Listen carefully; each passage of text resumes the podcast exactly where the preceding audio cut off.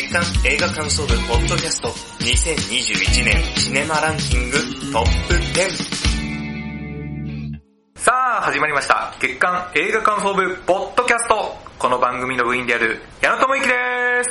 同じく部員の滝沢亮です。よろしくお願いします。さあ、この番組は現在劇場公開されている新作映画を映画感想部部員である矢野と竹澤がそれぞれサイコロ振って当たった映画について感想を言う番組ですが、はい、今回は特別編成でお送りします。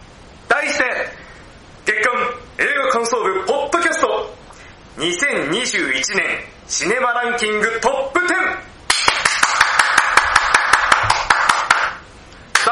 毎年恒例の企画ですね。はいこれはですね、矢野と滝沢が今年劇場で見た作品の中でお互いそれぞれトップ10を発表するという内容です。はい、そうでございます。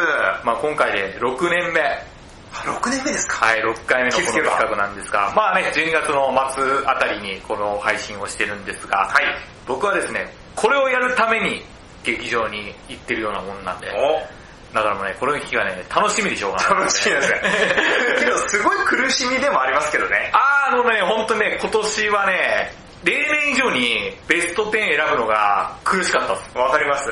なかなか外すの苦渋の決断？苦渋の決断で。だから、サッカーの日本代表の監督とかこういう気持ちなんだろうな、みたいな。あの、岡田か、岡田監督みたいなフランスか。だから僕が外したのは、はいカズと北沢です。古い。古いよ。98年ですからね、言ってきますけど。もうフランスだけには、あの、魂だけ置いてきたんで。矢野さんよく知ってますね。いやいや、みんな好きでしたでしょ、あれ。あの、高校生の子誰も知らないですから。まあね、そうそう。あそうですね。そうですよ僕らが小学生とか中学生ですから小学ね。だから、今回僕、岡ちゃんの気持ちがわかりました。うん悩み抜いた中から、今回どんなベスト10だとか、ぜひ楽しみにしていただければなと思っています。はい。で、今回ですね、これはですね、僕と滝沢さんがそれぞれ見た中から、お互いがベスト10を選びます。はい。で、対象期間はですね、今年の1月1日から、で、今回収録がですね、12月の26日に行っておりまして、はいこの1月1日から12月26日までに公開された新作の映画を対象にします。はい。それとですね、毎年ですね、僕ら今までは劇場限定でやってたんですけど、そうですね。今年からですね、配信限定の作品も入れるようにします。2021年に配信開始されたのでいきます。そうですね。はい。例えばだから今月のねビッグタイトルのネットフリックスの浅草キットとか、あーそうなんですね。例えば、はい。はい。そういうのも対象にはなります。見ていれば対象になります。はい。じゃあ、そんな中から、まずお互い今年見た本数言い合いましょう。ということで、じゃあまず滝沢さんから何本見ました？はい、私は41本です。まあ去年よりちょっと2、3そうですね本減ってるって感じなんですけど、まあと特に今年2ヶ月間映画館がそうなんです営業しなかったってところがありまして、僕ら東京在住なんですよ。そう東京はね、一回めちゃくちゃ食らった時期がありましそうたなんですよね。丸々2ヶ月。まあやってるところ一部ありましたけれども、ちょっと、その時期はちょっと空白の時期だったりとかねそうそうそう。う、ん。して、はいはい見に行けてなかったんで、ちょっとやっぱり本数が、と少なかったなあーーって感じになっちゃいままあこれはしょうがないですねはい。はい。ということで、じゃあ矢野さんは、えー、今年何本見ら見られたんでしょうか？51本。お、50本お6でも6年間やってきて初めて多分矢野さんの方が多い感じですかね。そうですね。はい。はい。僕はなんとか見ましたね。はい。多いですね。工夫をして。まあ、じゃあこんなね、まあ、じょあの、コロナ禍ですけど、週に1本はねじ込んで。ああ、基本そういうペースになったし、でもよく言えばもっと見たかった。ああ、それはね、逃しちゃった作品もありそう、ますんで。逃しちゃった作品結構ありますよね。じゃあ、その滝沢さんが40何41です。41本の中から滝沢さんがベスト10選んで、僕は、僕が見た51本の中から選びますんで。ではまず、え今回の発表の方式はどのような形でいきますか？はい、えまず私、滝沢が第10位から第6位までを言い、一作品ずつコメントをしていきますあ、。はい。えー続いて同様に矢野さんも第10位から第6位までを言い、一作品ずつコメントをしていきます。はい。そして第5位からは交互に作品を発表して、その後感想を言うという流れです。はい、ということでこのような形で進めていきたいと思います。はいじゃあ滝沢さん準備 OK ですか？はい、OK です。じゃあまず滝沢さんの第10位から6位までを、まず作品を一気に発表してください。では、お願いします。はい。第第10位、はい。新エヴァンゲリオン劇場版。おー。第9位、はい。空白。はい。第8位、おブルー。おー、ブルー。はいはいはいはい。第7位、うん最後の決闘裁判。おー。そして第6位、はい。彼女が好きなものは、はい。じゃあ、ここから、えー、一作品ずつコメントお願いしまはい、えー、ではまず第10位、新エヴァンゲリオン劇場版ですね。はい。あの、ここね、やっぱ、他もあったんですよ、いろいろ。お。ここと競ったのが、映画大好きポンポさんなんですけど、あアニメの。はい。なんでね、エヴァンゲリオンかって言ったらね、はい。やっぱちょっと年数の長さっていうところなんですよね。お俺がこう抱えてきたあー、もう20年以上もうそうですね。エヴァンゲリオンの新劇場版が始まったのが、あの、07年、2007年の9月なんですよ。は 僕はそれを見てるんですね。リアルタイムでリアルタイムで見てるんで、もうそこからですよ。丸14年経って完結したと。もう中学生ですよ。その時生まれれその時生まれたこと、今中2なんですよ。はいリアル新次君なんですよう。ん年齢的には。今回の、あのー新劇場版の方も、はい。もう桜田ファミリアのように、こう完結することはないのかなっていうふうにちょっと疑念があってあそんな中、完結しないと思われたものを、ちゃんと完結してくれたっていうことへの感謝で第10位にねし込みました。あ。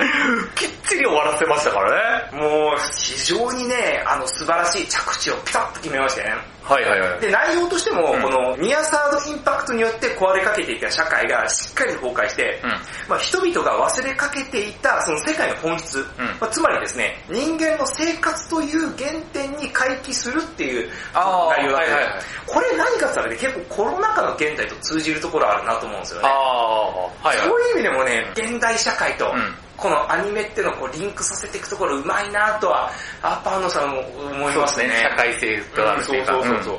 で、このラストで、この宇部新川駅っていうね、ところあで、ねー、あの、新宿君が待ってますけど、まあ DSS 超過が取れた瞬間っていうのは、このアニメシリーズから見ている人っていうのはまあ26年ですね。で、私にかけては、この2002年から見てるんで、まあ約19年間なんですけど、その19年の呪縛が解けた瞬間なんですよ。あー。の DSS 超過がチョキってなるとか、うん。で、そこから取れましたからの呪縛が俺の心も解けて、うん。そこからの宇多田ヒカルワンラストキスが流れてからのエンドロールですよ。はい。大号泣。そうですよね。きっちり終わったし。もうね、自分でもなんで涙が流れてんのかなってその時はわかんないんですよ。はいはいはい。けどよくよく考えたら、あ、これはだから呪縛が解けた瞬間なんだなと思って。ああ、なんかゴールみたいな感じですそうね。そうそう。きっちりとゴールしましたよね。はいだから、その後、不思議にもね、エヴァのことは考えなかったんですよ。ああ、もう、本当に終わったんですね。泣いてしまいましたね。あー非常に良かったです。良かったですありがとうございます。では、えー続いて第9位、クワック。苦学。クワック良かったですね、吉田圭介監督作品。もう折り合いがつけられないことに対して、折り合いをつけようとするもどうにもならない人の話ですよね。うん。で、ラスト。あの、ラストシーンですね。僕はですね、ああ、はいはいあの。シーン見て、救いがあるかないかっていうのは、これ見る人によってかなり左右されるんじゃないかなって僕は思ってるんですけどうん、僕はね、あれは救いはないなと思ったんですよ。おというのもやっぱ松坂桃李演じる青柳の苦しみっていうのは、もうあの後死ぬまで続くわけですよ。確かにね。まあ、そこを考えると、やっぱり一時的な安らぎにはなったとしてもあのシーンは、はいはいはい。実際ああいう事件が起きた時のまあ、わかる。まあ多分一生引きずる、なるほど。完全にゼロにはならない。なれないじゃないですか。っていうところで、やっぱね、で、あとは他にですね、あの、11月号の号外で矢野さんと感想を言い合った、はいところでですね、ちょっと一つ言い忘れたんですけどあの、藤原季節がですね、はい藤原季節史上最高の藤原季節だったということですね。はいはいはい。もう最高でしたね。うんあの、古田新太演じるこのソエダをこう見捨てず、うんまあ、かといって近づきすぎず、この嫌いなんだけど、みたいなね。そうそうそうそう。そういう距離感とかがね、非常に良くてね、あのそれを演じてるね、藤原さんもキャリアハイの芝居だったなって。なあ、可愛いんですよね。なんか、そ弟分にしたいみたいな感じの。うんうんあそれが思えてね、うわーよかったなーって思いますね。はい。はい。あの、まだ聞いてない方はですね、11月の号外をお願いいたします。はい。はい。えー第8位、ブルー。はいはい。実はこの作品もですね、あの、吉田圭介監督なんですよ。そうなんですよね えー圭介監督連チャンなんですけど、はいまあ2021年の6月号で矢野さんがブルーについて感想を言ってあそうそうはい、おりますね。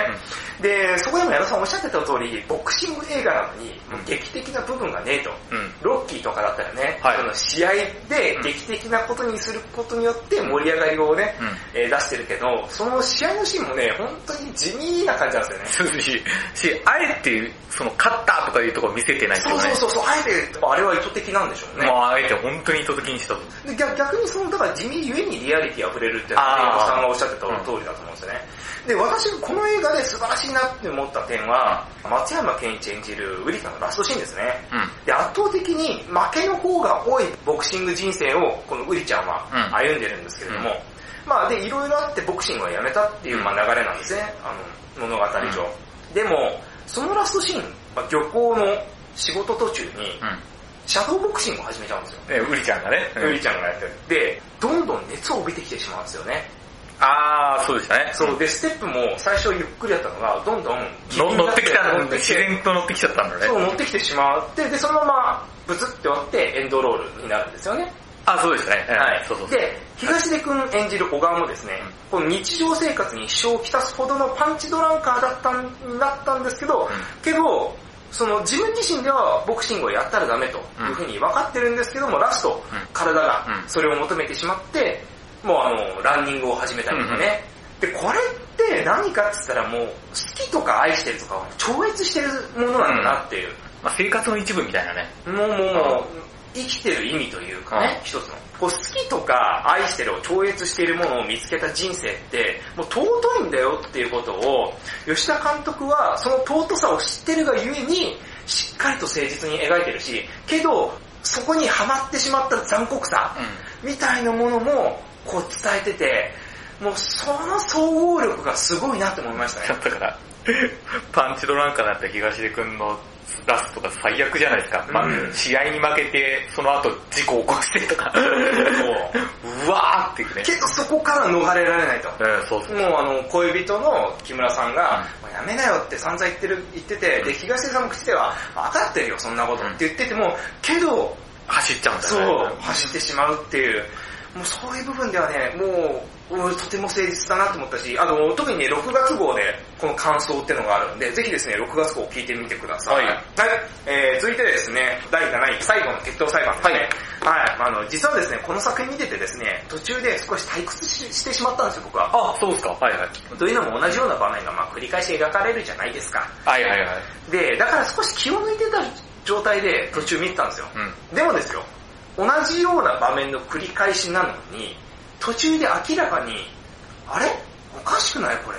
っていう部分があるんですよ。もう、で、それの決定的にそうだなって思ったシーンが、あの、マルグリットが、えールグリからお逃げるシーンですね。お家で2階に行くシーンなんですけど、そこで、2階に上がる途中で、マルグリットが丁寧に靴を脱いで、揃えて2階に上がったんですよ。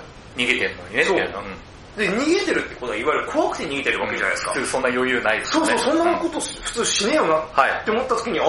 って頭が混乱してたら、その後第3章でマグリマルグリットの証言で、今までこう第1章、第2章と紡いできたものが、いかに男どものご都合で語られてきたものかってことがはっきりわかるんですよね。で、このシーンが実は地獄の一丁目の始まりだったってところあがーさらに厳しいところで、その後の展開でマルグリットへの信じられない、まあ、尋問ですよね。うまああれもはっきりセカンドレイプですよね。はいはい。だったりとか、うん。あの、ニコルっていうね、あの、女性がいるんですけど、その人が、まあ自分も過去に強姦とかされたことがあるし、うん。まあそういうのは、世の中の、そういうのは、まあ、習いというか、まあそういうのを経験するもんだから、受け入れなよみたいなこと、いきなりよくわからない。うんはぁって。まあ女は我慢しとけよっていうそうそうそう。ふざけんなよっていう風にね、明らかにマルグリットが顔がなんかもう、もうねじれ曲がってるような、はぁみたいなね。感じになってるんですよね。もう、さらにその挙句、うん決闘裁判で、夫であるカルージュが負けたら、お前偽証罪で、あのその火破りの刑だからなっていう。えーって、自分の運命自分で決められないのって。じゃああ、あいつ次第で私死んでしまうの？はいはいはい。もうそのことを聞かされた後の決闘裁判を見ているマルグリットの顔ですよね。なん、なんの、これ何の戦いみたいなね。もうそれは生命力なくなるわって思うよ。で、そんな中、その、周りだけがね、興奮して、熱狂してで、当事者は興奮して、うんバカじゃねえのかって、うん本当そんな話じゃないですか。本当にそう。で、でもですよ、1386年のパリで起こったことをね、うん。元にして作ってますけど、600年以上経った今、現代、これ似たようなこと起きてませんかっていうこう問いかけですよね、まさに。そうそう。で、これを御年84歳のリドリー・スコットが作られたってことで、まさにこの、アップデート。アアップデートっていう言葉結構今対応してて、そうそうそうなんか使いたくない言いたくないんだけど、うん今までの、あ、今までのちょっとおかしいよねっていうことをちゃんと受け入れてんだろうなって。そうそうあ結局これ、あの、マット・デーモンとかが企画書出して、うん大橋だから受けたっていうのもあるんだと思うけど、はそれをちゃんとやってるのすごいなと。すごいなと思いましたね。うんでもね、これ、あのインタビューで、この出演してた女性が言ったのは、こんなにわかりやすく描かないと女性の苦しみ分かってもらえないんだと思ったって。はいはいはいはい。だから俺その読んで、ああ、そうだよなって。なんかこれ見て、ああ、意識しようと思った時点でちょっと恥ずかしいちょっとね、やっぱり、あのーそういうことを分かってないんだな分かってないっていうか、まだまだ意識が足らない足りないんだなって。うんここで、うおだからリリドリー・スコットすごいっていうのもまたちょっとおこがましいというかね。あーそれはちょっとあるかもしれませんね。はい。はい、では第6位ですね、はい彼女が好きなものは、うんこれ来月の担当映画なので、はい詳しくは来月のポッドキャストで話しますけど、はい。高校生の恋愛を描いてるお話なのに、うんこんなにも容赦ない骨太でガツンと脳天打ち抜くような映画って、なかなかないんじゃないかなっていうふうに思いました。いや、すごかったですね。うんあの、結論は出ないですよ、絶対。これ見てね、僕はね、反省した。結局、同性愛者を受け入れたってイコール、その人のことを分かったつもりでいるんですよね。そうですねいや、結局そうじゃなくて、個人として見てあげてっていう、この人何が好きなんだろうとか、そこまでいかない、なんか結局僕らって多分、同性愛者、あ、全然受け入れるよ。カテゴリーとしてね、うん、そう。そしたら、それイコールその人を全部受け入れたって思ってる。いや、違う違う違う。個人個人だと、あ、この人何がゲーム好きでとか考えるようにっていう、その、それをしないってね、そこをガーンって言ってるよね。うんうん。中盤あたりこう、おーってなっちゃう。そうですねうん素晴らしかった。だから、これサイコロ当たってなかったら僕結構スルーしてた可能性あるあ。そうなんですねまあだってポスター見ると、主演の神尾さんと山田さんの持ってるそのキラキラ度合いがちょっと出てるじゃないですか。そうそうそう。だからね、音楽に例えると、んもうユールフワ系の音楽かなっていう風に思って思ったらもうゴリゴリの青春パンクロックでしたっていうね。だから、あの、なんていうかな、神尾さんと山田さんっていうこの俳優陣使って、サンボマスターを歌うみたいな感じで、すごくね、新しいなっていう風に思いましたけど、まあ詳しくは来月、はい。えー1月号で話していきたい滝沢さんがと思います。語りますはい。というところまでが私の第10位から第6位まででした。はい。はい、続いて矢野さんの第10位から第6位まででございますが、準備はよろしいでしょうか？大丈夫です。はい、では、お願いします第10位マリー・グラント、凶暴な悪夢。ほ第9位ダウ・ナターシャ。う。おー第8位海辺の女の子。ほ第7位最後の決闘裁判。う。ほう。第6位開いてです。おーはい。はい、ということで、じゃあ10位からいきたいと思います。お願いします第10位マリー・グラント、今日もなくむはいなんですけど、これはね、今年見た映画の中で一番ぶっ飛んだ作品です。言ってましたよね、何月号かのオープニングで。はい。あのー、びっくりした。こんなぶっ飛んだ映画久しぶりに見たなって。で、もう最初からフルスロットでド派手に行くんですよ。うんダガーンって。で、その後にすぐにめちゃくちゃかっこいいオープニング映像が流れて、テンション上がったまま、で、途中でね、ある人物がドーンって落ちてくるんですけど、それはびっくりするし、で、その後もね、このマリグラントの最大の謎が明かされるんですよ。その謎がね、明かされた瞬間、バカだな、これって思って。この発想、ほんとバカだなっていう発想のままなんですね。で、最初から最後までずっと単純に面白いっていう。なんですけど、見終わったとね、何も残らないです。いつかのオープニングで言ってそうましたね言いました。本当にね、ただただ面白い映画です。何も残らないことの尊さっていう。うんだから、ジェットコースタームービー、映画館でこれ体験してほしいな、この興奮。うわ、めっちゃ面白い。もう本当にアトラクションに乗ってる感じ。ジェットコースターの終わった後の爽快感が本当に味わえるんで、これね、映画館でもしチャンスあったら見て、本当にバカだし。でも面白い。めちゃめちゃ面白い。はいなんか久しぶりにこういう単純にバカなでもね、これ結構真面目に描いてるんですよ。笑わせようとしてないけどバカなんですよ。もうそこが最高だし、本当にジェットコースタームービーです。本当にアトラクション体験した後の爽快感があります。はい。これ第10位。じゃあ第9位、ダウナターシャ。これですね、撮影方法が旧ソ連体制下を再現したセットに2年間そこで役者さん生活してもらって、これもクレイジーじゃないクレイですか。ジーですね。で、その中で何本も映画撮ってるんですよ。うんダウシリーズって言って。その中の1本がダウナターシャで、はい今回劇場公開されたんですけど、これがね、あの、ソ連体制下だから、いかに市民が政治によって自由と尊厳を奪奪われるかっていうお話なんですけど、そのね、いかに政治がその自由と尊厳を奪う過程がね、ものすごくね、気持ち悪い。本当に嫌。で、このナターシャの主人公が尋問を受けるシーンが2、30分ぐらいあるのかな。わこれがね、きついです、めちゃめちゃ。もう、人の生理を逆種にするような尋問で、別に過激な描写じゃないんですけど、もう多分ね、この尋問シーンで、なんか途中退出する人もいるらしいんですよ。うん気持ちわかる。それぐらい嫌な尋問がずっと続くんですよ。これに耐えれるか耐えれないかは結構きついと思うから、なかなか人におすすめはできないけど、はい僕はすっごい見てよかったと思うし、僕は劇場から出た後に、あれ？これ今の日本じゃね？と思った。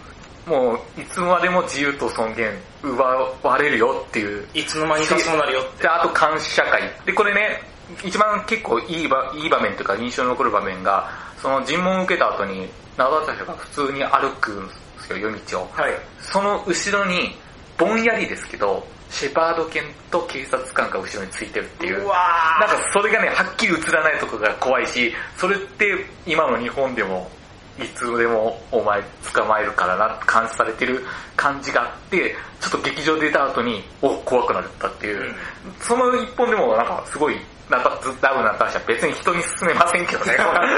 そうですね、ちょっときつそうですね。めちゃめちゃきついと思うんで、でもし興味あったら絶対見た方がいいと思うんで、ダウナーとして見てください。ということで、第8位。はい。海辺の女の子ということで、これ、漫画家の浅野稲夫さん原作の映画化でして、浅野稲夫さん僕大好きなんですよ、漫画。はい。浅野稲夫さんの作品ってどういった作風かというと、僕なりに表現すると、明るい世界と陰の世界が隣り合わせのような感じするんですよ。一歩横に行くと陰の世界だし、その一歩また横に行くと明るい世界だし、それがリアルな今の生活な感じがあって、僕はそこ好きなんですけど、そのね、浅野稲夫作風としてその空気感がものすごくちゃんと実写化されてたなっていうのが一個ね。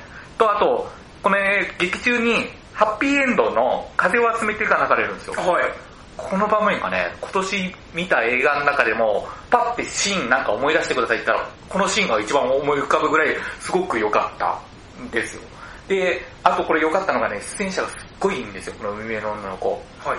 で、今年、小梅役、主人公の小梅役を演じた石川ルカさんっていう方がいて、僕今年、この石川ルカさんの作品、この海辺の女の子と、猿楽町に会いましょうっていう、はいた。またま2ヶ月たまたまこれ偶然主役級やってて、石川ルカさん初めて見ましたけど、僕は石川ルカさんすっごく好きになって、この子めちゃくちゃうまいですよ。だからこの海辺の女の子の小梅ちゃんもすっごい良かったし、あとね、磯部っていう男の子がいるんですけど、はいそれが青木ゆずさんっていう方がやってるんですけど、青木ゆずさんも素晴らしい。こんな難しい役よくやったなって感じで、あと、前田前田の前田大城くん、あー、はい。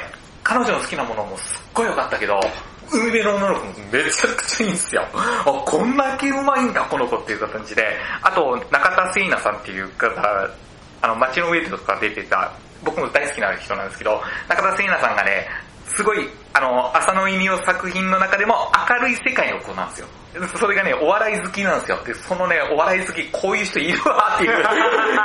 でも、それは主陰の世界にいる主人公をちゃんと引き戻そうというか、この子がいるから生きていけるんじゃないかなっていうことを暗示させる、この中田聖奈さんの役が本当とびっきり明るくて、すごく癒されて、本当に素晴らしかったです。嘘くさくないっていうか、だから海辺の女の子ね、本当に良かったと思います。見て良かった。第7位いきます。最後の決闘裁判。これ武田さん7位。はい、そうです。あ、一緒か。えーまあこれ1300年代の、えー古代の話なんだけど、はいよくあるじゃないですか映画って昔から。はいでそれってお女性のために男が戦う、おーかっこいいっていうのを今の照らし合わせると、それっておかしくねっていう話で、いや、それ女性からしたらおかしいよねっていうか、な、何美談にしてんだよっていう話を今突っ込んでるような感じがして、その突っ込み方が僕は、なんか良かったですね。今気づけたっていうか、うん。今までの僕の感覚だと、それをなんか、おかっこいいなって思ってたわけですよ。そうですね。それが伝統なわけじゃないですか。まあそう、そうですね。そういう様式美でしたよね、ある種。俺の女のために頑張るよ。うんでもそれ女性の声なくねっていうかそうですね。そっち側の視点ゼロですよね。うんで、今のその感覚でいくと、めちゃくちゃおかしいのを、今までの映画を崩すことになるけど、ここはちゃんと指摘しようぜみたいなうん気概を感じて、それをリドリー・スコットという伝統ある人がちゃんとやってるところが、マジ、ちょっと、なんか、おおって思うんですよ、うんこっちは。で、やっぱ考えさせられるし、これ全然僕らの時代も今でもあるし、うん。僕もやっちゃってる可能性もあるし、やっぱ考えさせられますよね。なんか結局他人事じゃないっていうか僕も。あの、裁判のシーンのところ、群衆の人たちひどいなと思ってるけど、僕もそういういつの間にか関わってるよねとかいうのを反省しなきゃいけないと思うんですよ。はいあ、全く関係ないと思ってる人は多分ちょっと危ないとは僕は思います。そうですね自覚は持っといた方がいいと思います。うん考えさせられるし、反省もするし、でも同時にこの視点入れると映画としてちょっと面白いなっていう部分もあったから、3時間ぐらいあったかなそうですね。2時間半ぐらいありましたね。うん。だからね、すっごい面白かったし、最初にかっこいい決闘のこのゴールに向かっていますっていう、言うけど、いろいろ経験すると、それがものすごく滑稽になっちゃうっていう。ねあの作りがね、盛大に振っといて、みんなあそこが楽しみなわけじゃないですか。普通だとあそこでかっこいいってドーンって盛り上がるけど、なんじゃこりゃっていう。まさか2時間後にね、価値観がしっかり変えられたっていうのがまさに、まさにそこの見方が、えって思ってしまう。そうですよね。アダムドライバーの新様とか、あそこまでやっぱリオリスコと露骨に映すんだなとかいうのもあったし、だからすごい、なんか意義があったっていうか、すごく面白かったです、僕、多分。はい。はい。で、第6位、開いて、これもね、竹田さん6位、彼女の好きなものが出たでしょ、はい。これ主役山田杏奈さんですよ、偶然ね。開いてね、ものすっごい良かったっすね。評判いいですね、本当に。いや、これね、見てほしいなあ、で、今年主演女優賞を僕選ぶなら、この開いての時の山田杏奈さんです。あの、彼女が好きなものは、はいもう素晴らしく良かった。はい。で、あの、彼女が好きなものは、もう本当に純粋な女の子の役だったでしょ。はい。で、女子高生。この役も女子高生だったんだけど、あの役とは180度違うキャラなんですよ。で、この主人公どういった人物かというと、学校一人気の女の子なんですよ。でも、誰にも優しくしたり、明るくしたりするタイプの女の子じゃないんですよ。もういつも気だるそうにしてて、誰も愛想を振り向かないんだけど人気の女の子って言いません。あ、いるまさに。いるで、リアルだとこっちの方が多いと思うんですよ。はい、はい。それを、今回山田杏奈さん、見事に演じきってるんですよ。はああ、いる、こういう人。で、こういう人が一番人気だよねって。で、周りが、うわあ、かわいい、かわいいって言うし、で、彼女全然こびないんですよ。ああ、なんで人気なの人気になろうとも思ってないと思うし。はいでも、あ周りが、みたい。で、スターオーラがあるんですよ。で、これがね、ものすごくリアルだし、よりリアルだなと思ったのが、カラオケを歌うシーンがあるんですよ。はい。こういうタイプの女の子が歌うカラオケの歌い方と全く一緒なんですよ。あー、カラオケボックスでよく見るぞこれみたいな。この歌い方すあ、そう、こういう子ってこういう歌い方するっていう歌い方をするんですよ。それが本当に素晴らしかったかな、山田杏奈さん。で、この山田杏奈さん演じる主人公、愛ちゃんっていう子なんだけど、これ、だから人人気だから、周り、みんな愛目的に友達になったりするわけですね。で、ある時に、その子たちが、周りにいる子たちが、その人気だからあ愛に近づいてるのかなと思ったら、後半ね、実はみんな本当に愛のことを友達と思ってきてたっていうことが分かるんですよ。そのシーンがね、僕はすっごく好きで、で、それを受けた愛は完全に受けてないんですよ。気づいてない。でも客観的に見ると、あ、みんな愛のことちゃんと心配してたんだってことが分かって、僕はちょっとここ感動したし、で、最後に愛がある人物に、また一緒に寝ようねっていうわけですね。はい僕は解釈だと、これはもうラブじゃなくてライクだと思ってるんですよ。で、その終わりがね、すごく良かった。えー、この愛のね、役をちゃんと山田杏奈さんすごく演じきったのが本当素晴らしかったし、今までにない感じの主人公なんですよ。愛ちゃんなりにも悩みがあるし、どうにもならないことにぶつかった時にどう愛はするかっていうとこもあるし、これね、ほんと見てほしい。めちゃくちゃ良かったって。監督も首藤凛さんっていう方で、まだ初長編だったかな。でも、あんま新人さんで、すごいなと思いました。この、覚えといた方がいいですよ、マジで。はい、ということで、開いてぜひ見てください。ということで、さて、この後はトップ5の発表です。その前に少し休憩です。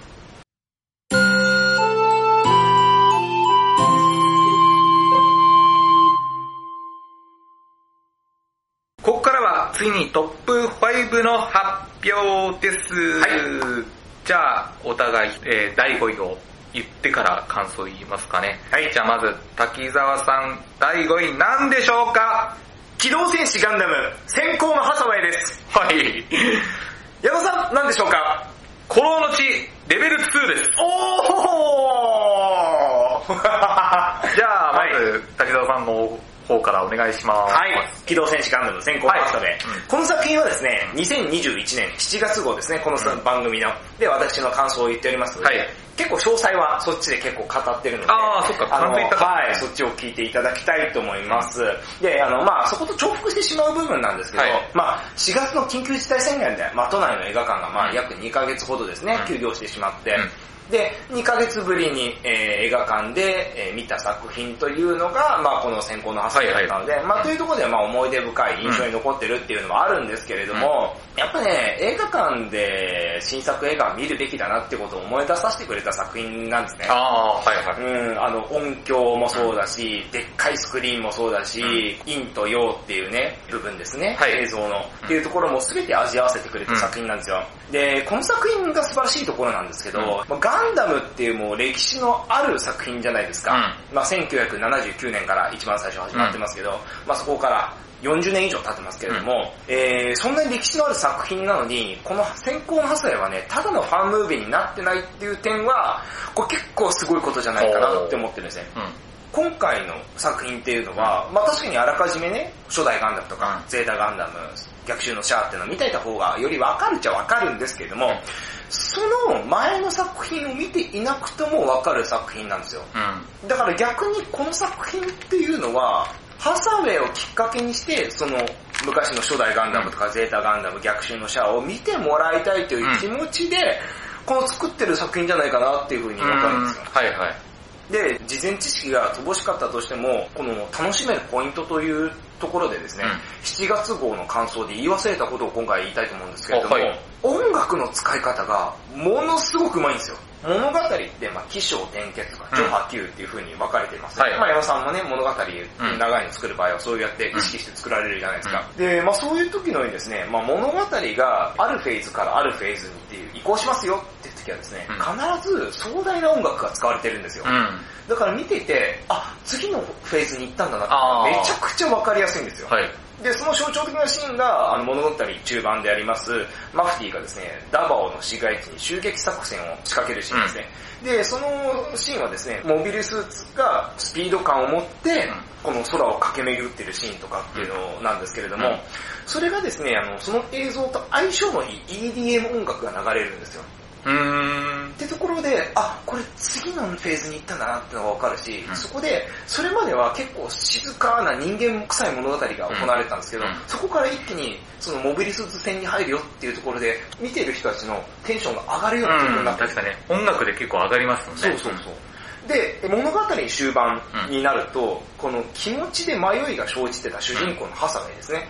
彼があの薬ガンダム乗り込んで大気圏から地球に突入するっていうシーンがあるんですよ。うん。で、そこで彼が迷いがあったのを少しずつ整理して、けどそれでも俺は自分の考えたこの作戦っていうのを遂行するんだっていうところを表しているシーンなんですけれども、そこもね、このハサウェイの自分の気持ちの迷いが吹っ切れたっていうようなのがわかるような音楽なんですよ。っていうところでね、あの、そこに音楽と物語のこのバイオリズムっていうのが非常にシンクロしてる映画なので、なので、ガンダムってよくわからないっていう初心者の方でも全然わかりやすい作品になってるんですよ。じゃあ、新規大歓迎映画ってもうか。新規大歓迎映画で、はいはいまあその結果ですね、かなりの興行収入をそうですね。数十億円ですね。うんそうですね。うん、で、そこをちゃんと開拓できてるなっていう証明でもあると思うんですよね。で、人間模様が中心の話なので、もちろんこの作品ね、三部作っていう話らしいんですけれども、まあなので、あの、派手さはないんですけれども、まあモビモビルスーツ戦も少ないですし、でもですね、映画としてそのカメラワークとか、まあ、暗闇とか明るさの使い方とか、キャラクターが滑らかでその人間味あるよっていう、そういった部分もすごい楽しめる作品なので、多分今年見たアニメ映画の中で僕ナンバーワンだと思います。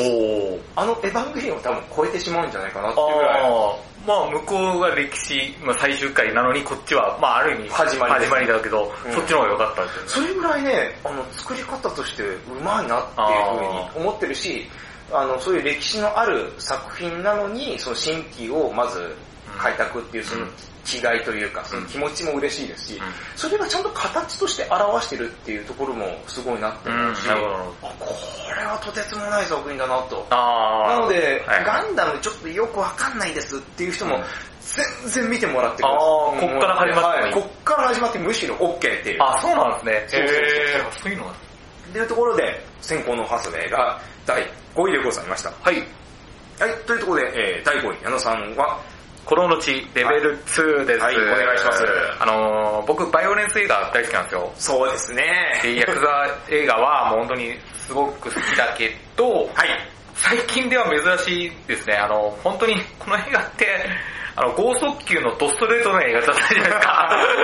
そうです。すごかったですね。もう本当に、あの、松坂桃李さん演じる日岡と、鈴木亮平さん演じる上上林の一対一の対決だったじゃないですか。そうですね。その構造で一本いったような感じで、うん僕はね、もう久しぶりにね、バイオレンス映画ってやっぱこんな単純なこうストーリー設定で豪華にもド派手にやってほしいっていうのがあって、今回のがちゃんとそれができてたから僕の好みにものすごくあったんですよ。うん。で、前作のコロの地僕ものすごく期待してみて、役所広司さんが主演のやつですね。そうそうそう、はい。期待してみ見たんですけど、はい。あ、全然つまんないとかじゃないですよ。でもなんか物足りなさを感じたんですよ。正直の。なんかあれって結局人間ドラマが結構多かったじゃないですか。そうですねで、そこがいいっていう人が結構いらっしゃって。僕逆にそうなんですそうなんですよ。だから、コロの地の1が好きな人は2がああんまりっていう人結構、ま結構ね僕はいるんですよ。僕は逆なんですよ。いや、コロの地の時に、いや、もっとド派手にストレートで行こうよって思ったら、2の方がちゃんとそれになってたから、うん僕はこれすっごく楽しかったっす、見てて。もうワクワクした。もう本当に、ただ本当に単純ですよね。そうですね。構図として本当単純です本当に、あの、アンパンマンがバイキンマン倒すね。あ、確かに本当そんな感じで、で、なんか、誰がラスボスかってめっちゃわかりますもんね。そう、もう、清香倒しますよって。で、あの、清香パート、上林パートっていう、うまくね、うん交互交互になっていくとこがすっごく面白かったかな。白石監督多分今回脚本書いたんですよね、確か。あ、そうです。はい。原作にはないらしいんですよね、レベル2って。うん、そうみたいですね。だから、ここに振り切ってくれたのがすごく嬉しい。であとね、この役者陣がすごい良かったですね。かったですね。あの、やっぱ松坂桃李さんも年々良くなってますね。わかります。役者として。いや昔からすごい素晴らしかったけど、もうなんかもう、オーラがすごくなってきたっていうか。しかも似たような役ってそんなないないない。いろんな役やる。もう単純な優しい役もやるし、空白でもね、そうだし、こんな怖い役もやるし、可愛らしい役もできるし、この人ちょっとすごいなと思う。覚悟を感じるし。で、今回、日岡は、1の時はちょっと新人だったけど、2見ると、ちょっとアウトロっぽくなってるんですよね。ちゃんとアウトロになってんだけど、まだ根が優しさの部分が、ちょっと残ってるんですよね。はいでそこに隙があるというかね、そこもちゃんと見れてよかったし、あとはやっぱ、悪役演じた鈴木亮平さん、素晴らしかった。鈴木亮平さんすごかったですね。いや、ほんと、もうここまで振り切ってくれたら、もうたまらなく好きっていうか、もう開演ってね、あの、文字でありますけど、うん、まさにそういう感じでしたよね。そうそうそう。ちゃんと悪魔っていうかね、ああ、もうこいつ倒したいっていうね、いや、いいラスボスだって。やっぱこういう映画って悪役がいいかどうかって結構あるけど、うん、ちゃんと面白かった。僕ね、上林、あ、ここいいなと思ったのが、はい笑顔になった後に真顔になって、真顔になって、あ、やべえ、切れるかなと思ったら笑顔になるとか、そこすげえ怖いんですよね。そうそうそう うわ、笑顔だけど、急に切れたみたいな。で、笑顔になるとか、すっごく良かったなで、今回ね、鈴木亮平さん、この、これ見たの8月だったかな？はい。えー、この後、同時期に東京 MER っていう主役やってたんで TBS でやってましたね。これこう真逆の役なんですよ、本当に。命助ける側役やってて、それ同時期にね、見れたっていう嬉しさもあるんですよ。東京 MER もね、ほんと素晴らししいんで、ぜひ見てほしいんで、この、同時期にね、180度違う鈴木亮平見れたのも良かったし、あと村上虹郎、あー、村上虹郎よかった。すっごい良かったですよね。あの、射程感というかね。射程なスパイとして上林組に入ってるんですよね。はいで、それ日岡に教える役、でも板挟み状態なんですよ。うんで、あの、なんか可愛らしさもあるし、で、それがものすごくね、一番不憫なんですよね。そうそうそう。で、なんか、上林から疑われるんですよね。あれ、お前、裏切り者か？みたいな。そうそう。そしたら、あ、違いますやおー、そうだよな。じゃあちょっとドス持ってこいって言って、お、指切れって言うんですよね。俺に修正しかもはい。ええー、じゃないですか。で、どうするんかなと思ったら、もう指切るまでみんな黙ってるんですよね。怖えんだけど、で、最後とか悲惨な終わり方だし。そうですね。あと、基本、日岡と上林の1対1なんだけど、それを支える脇役がものすごく豪華っていうかね、はい。片瀬里乃さんとか。平島進さんとか、はい。かつての悪い人たちが、ちゃんと若い人たちの脇をサポートします。そこも豪華で楽しかったです。で、見終わった後はね、なんかすあ、見てる最中もそうだけど、はいすげえ元気出るんですよね。なんか、なんか、そういう映画じゃないんだけど、あ、見てよかったなと思って。あーなんか元気もらいましたか？元気もらった。ということで、僕の第5位が、コロの地レベル2と滝沢さんが、はい。機動戦士ガンダム先行のハサウェイでした。じゃあ続いてこの前第4位の発表いきたいと思います。はい。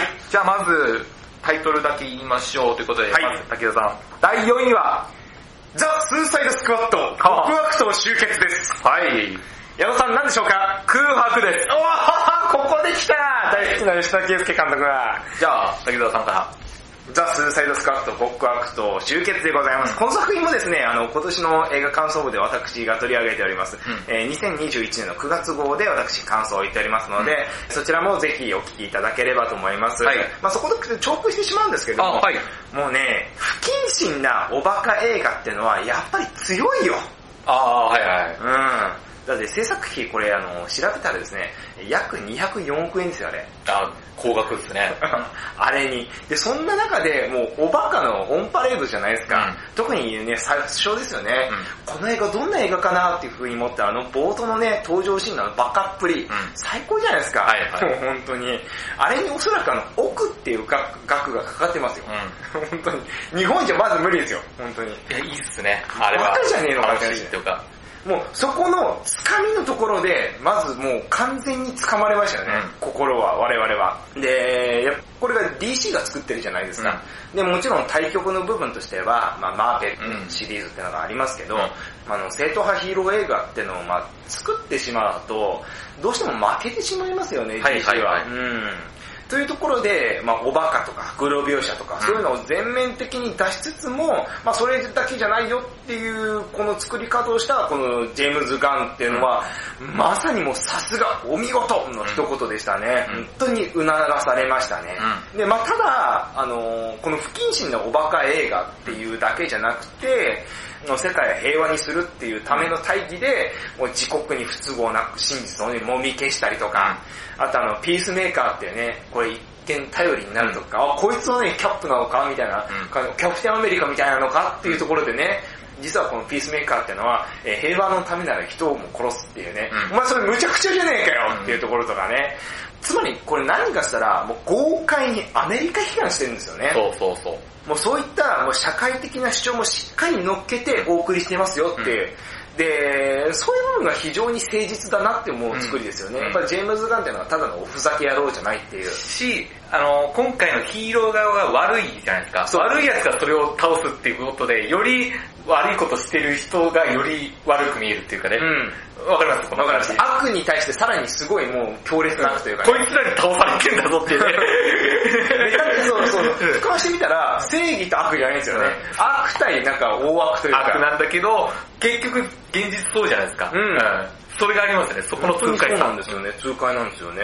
だから、なんていうのかな、やっぱ本来のコメ、まあコメディ作品だと僕はこれは思うんですよ。うん。だけどコメディって本来そのお行儀良いもんじゃなくて、確かに。こういうおふざけの中に、こう一差しブスッとそうそうそう。もうするようなジョークが入っているようなものが元来のコメディだと僕は思うんですね。はいはい。で、やっぱりそういうのがどんどんこう少なくなってきてるじゃないですか。そうね。批判されるんですそう、かね。手前の部分のおふざけのところで、なんだよそれ、うんおい不誠実じゃないか。違う違うだ違う。その皮肉ってんだけどねっていう。そんな、なんかよくわからない警察がね、うんいて、そうそうそう真面目な人たちが、うんまあ、なんかかっこつきですよ。うんかっこつきで真面目な人たちが、このおふざけの奥にある、このブラックジョーク的なところっていうのかな、うんこの社会的な主張っていうのを見ずに、その手前の部分のおふざけだけを見て、おおかしいじゃないかよ。真面目にやれよ。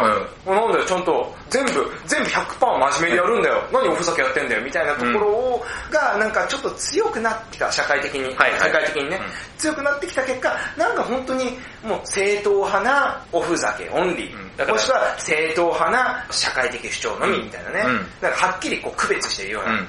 そういうのがストレートに、なんかこれはダメですって言わないといけないみたいなそうね。そうそうそう、なんか頭から鉄頭鉄にね、あの、そういう風になっちゃってるじゃないですか。けど、なんていうかな、そのジャンルを横断してうん作ってるものの方が、楽しみながら学べるみたいそうなね。そうそうそう。なんか、そういうところの方が、いや、面白いよねっていうのをジェームズ・ガンは伝えてきてくれてると思うんですよね。それが物語にする意義じゃないですか。うん。鉄頭鉄尾ね、そのなんか、批判、なんか、おダメじゃないかって言うんなら、それはじゃあもうあの、ニュース番組でやってくそうそうそうれよっていう。。ただの面白くない。ドキュメンタリーとかでやってくれよって話じゃないですか。うんそうじゃなくて、そういう映画にするってじゃあどういうことって。うん。で、映画にするってもたくさんね、手法はあるけれども、まあストレートもあるしね。ある普通にね。そうそうそう。でも今回の場合は、より楽しみながらっていうね。そう、そういうのあっていいんじゃねねっていう。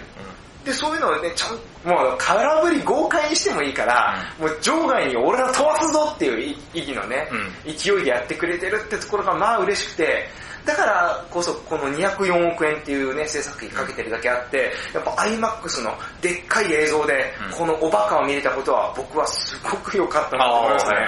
はい、ということで矢野さんの第4位、はい、お願いいたします。空白はいね。僕、吉田圭介監督がすごく大好きなんですよ。はい。だから新作すごく楽しみにしてて、で空白見る前、ちゃんと結論、あ、あの、あらすじを読んだ時に、あ、これきついなと思って、でこれ、えで、しかも吉田圭介がこのあらすじをやるってことが、もう容赦ねえだなっていう。でも、どう終わらせるのって、はい終わらなくね？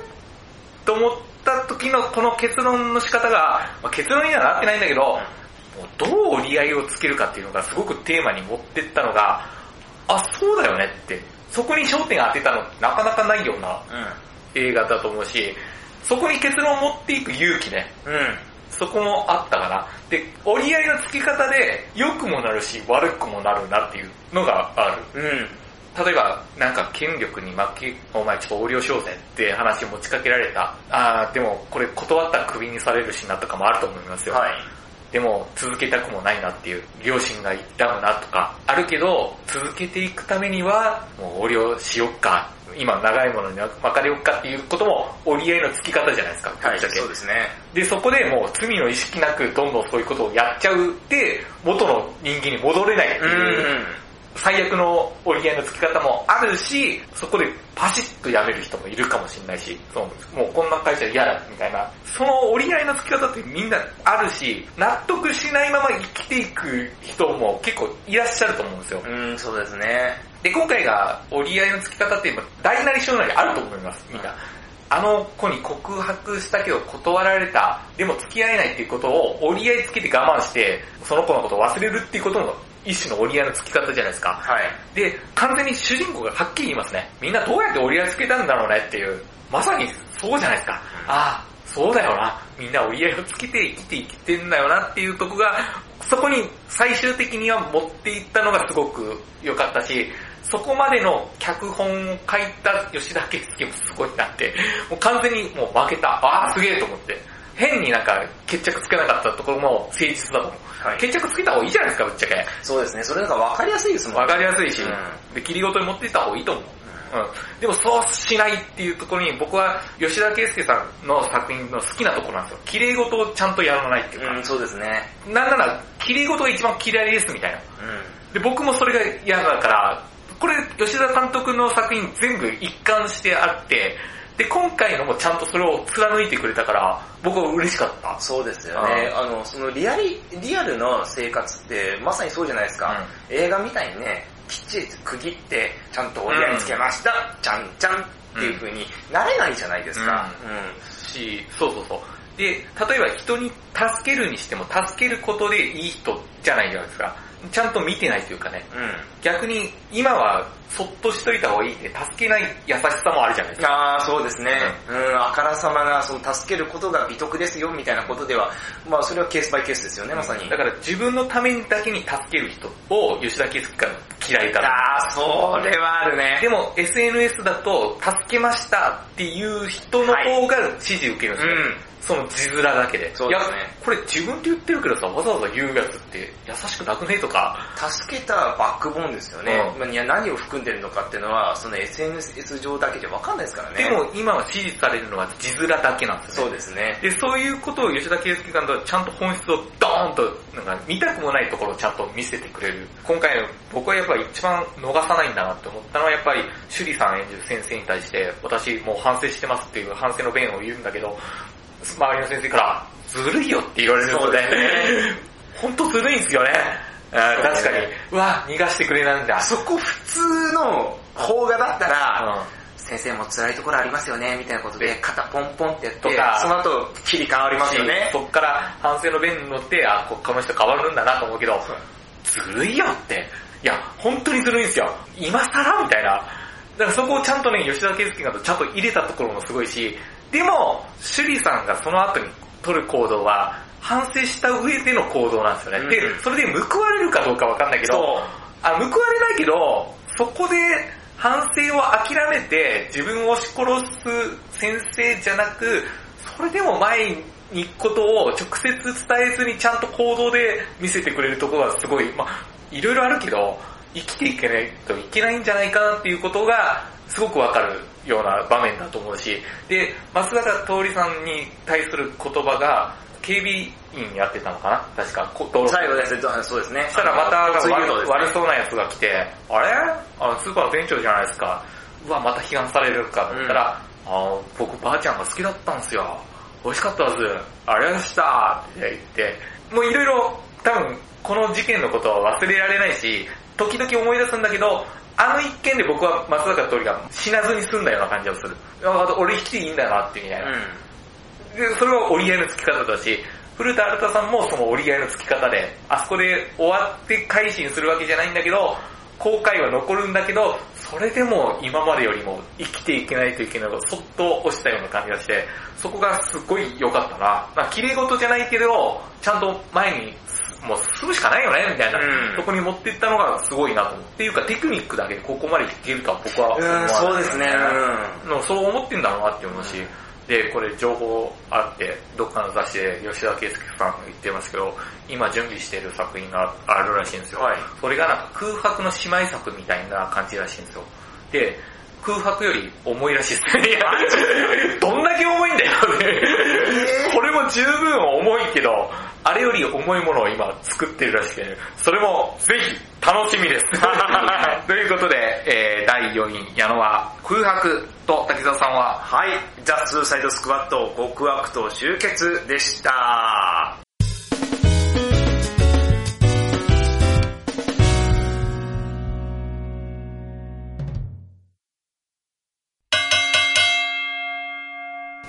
これからはついにトップ3が発表なんですが、滝沢さん、この音は何ですか？はい、このままいくとですね、はい尺と配信の容量が膨大になってしまうので、ここで今回は終了です。じゃあトップ3は来年ということで。出た 毎年ありがとうございます、皆さん。あの、伝統のボケを、ありがとうございます。1年に1回しか言えないので。いやですね、違いますよ。次回の配信でトップ3を発表しますんで、これは次回配信はっていうことは、あの、同じ日に配はい、信連チャンでやりますんで。だから続きを見来年じゃないですよ。はい。はい。ということですので、まあ次回の配信でまたお会いしましょう。一旦、さようなら。さよなら。